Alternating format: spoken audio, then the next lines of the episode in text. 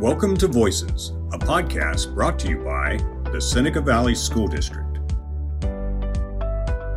I'm Jeff Krakoff. I'm here with Dr. Sean McCarty, who is Assistant Superintendent of Elementary Education. Sean, thanks for being here. Um, I know you've been with the district for quite a while, almost a quarter of a century, starting out as a special education teacher, then assistant principal and principal. Um, I also know that with your current role that you've really expanded the elementary curriculum. You've added a lot of unique courses for, for students K through six.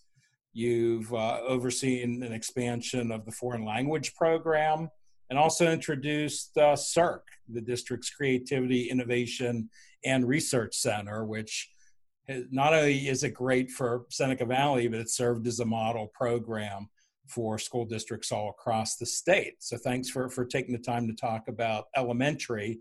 Um, can you kind of walk us through the learning models and phases as part of the elementary program? Sure, I'd be happy to. Thank you, Jeff. Yes, just to give you a kind of a brief overview, uh, we have three learning models that parents can choose from. We have our traditional in-person model, where children would come into our schools in front of their teachers, much like what we've always had in the past. We also have a hybrid model, which is a combination of our full-time cyber and our traditional model. So children would be able to take you know multiple classes in person and then maybe one or two cyber or vice versa they may take a number of cyber courses and come in just for math class.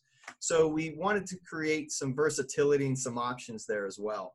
The full-time cyber program is a program that is an option as well. We've had for years now, and that is a full asynchronous program. However, this year we've added some live sessions that children could attend every single day. So we, we have a lot of information from parents that spoke to that was a weakness that we've had is that we didn't have that interaction.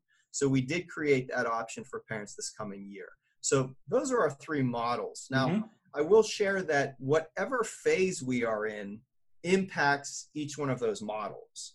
So to explain that a little bit further, if you're in a traditional model in person in front of the teachers, in our green phase, we would be five days a week. However, and just on August 10th, this past board meeting, we did move to the yellow phase.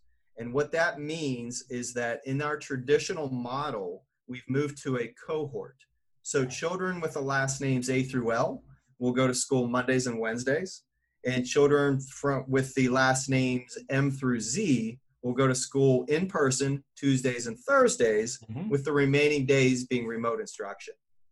Of course, that would impact hybrid as well.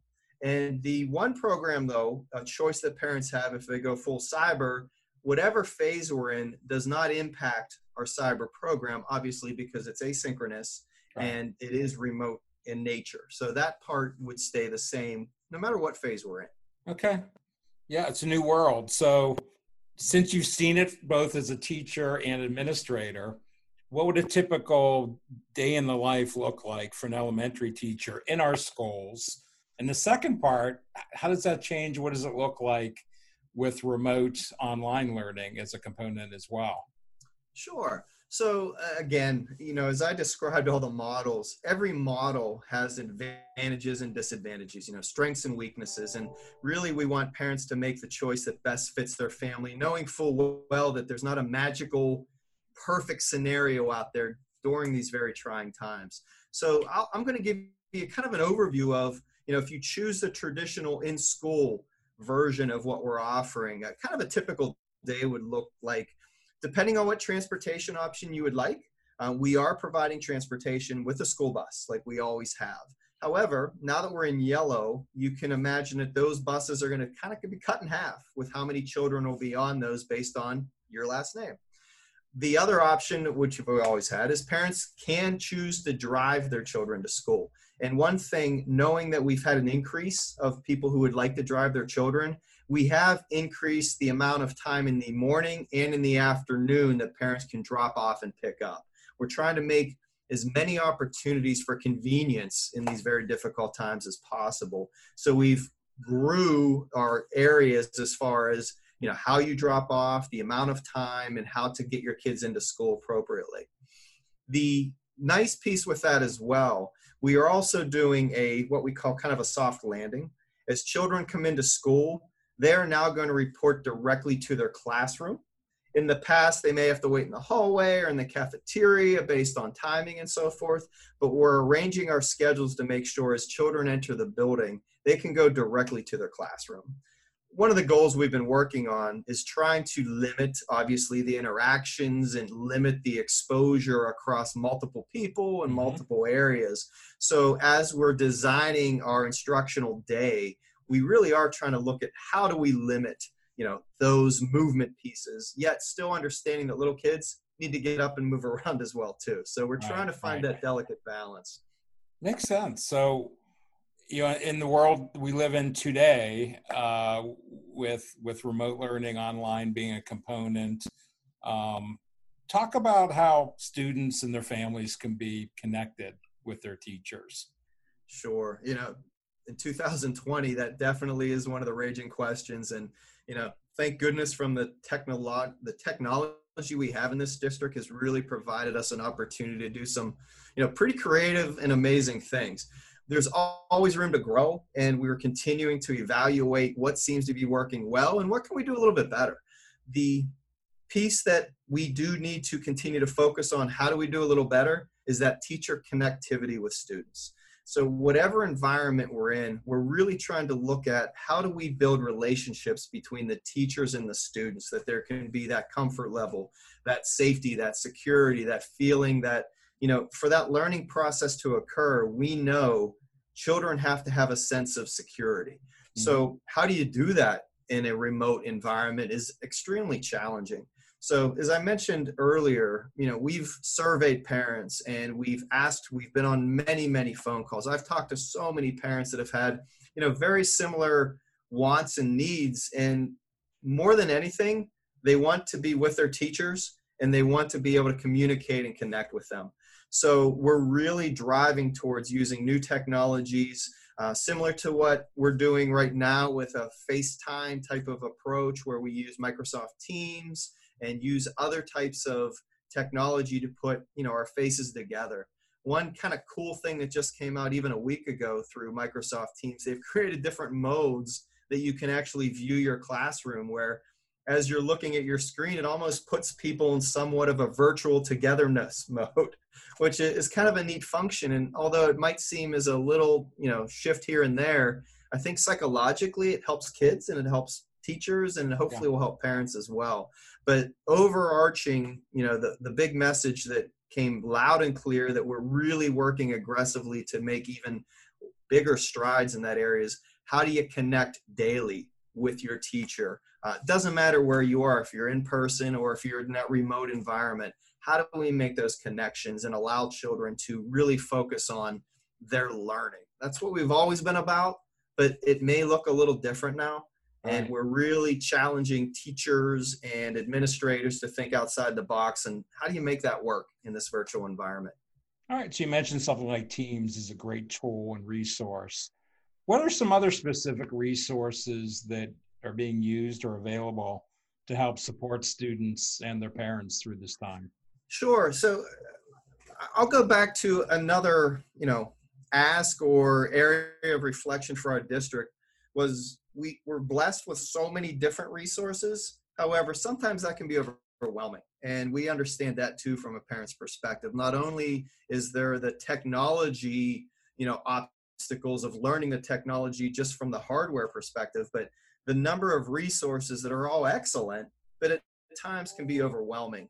So we've really tried to streamline with respect to, you know, all children will need to go to our Seneca Valley portal to start their day if they're in a remote environment. And the idea behind that is kind of like that one stop shop to get you started. Mm-hmm. So once I log into that one spot, from there, I can move in whatever direction I need to. And teachers utilize that with their grade books. People are familiar with our portal simply because when they register, they select courses. We channel everything through that area. So it really creates an environment where as I mentioned, kind of that one-stop shop that can, can you know traject you into where you need to go with that teacher. So as i said uh, microsoft teams is the platform we use to create the face-to-face interactions and there are so many different pieces with teams that you can do with homework and you know interactive types of discussions where screen sharing can occur. So instead of the children looking at the smartboard possibly in person all of a sudden their screen becomes their own personal smartboard. Yeah, and yeah. the teachers are kind of talking through a lesson. So there, there's some exciting opportunities that you know i try to look at the positives of what's occurring in all of this you know these terrible times and you know battling against covid. Some of the technology and our teachers having to jump into an entirely new world for them i really do think the growth that everyone has had through this process is going to benefit us when this is over and it will be over uh, this too shall pass we, right. we hopefully will get to a new normal right. but when this is over i do think you know there will be new ways that we look at things that will benefit us in the end I like that. It's kind of like forced growth, but growth all the same. Absolutely. So, do you have any parting thoughts? If, if I'm a parent in the district with a child uh, K through six, what should I be thinking about as we get ready to go back to school? Well, I'll, I'll tell you, as a parent of three children of my own, you know, one of the pieces, uh, again, my children go to public school as well.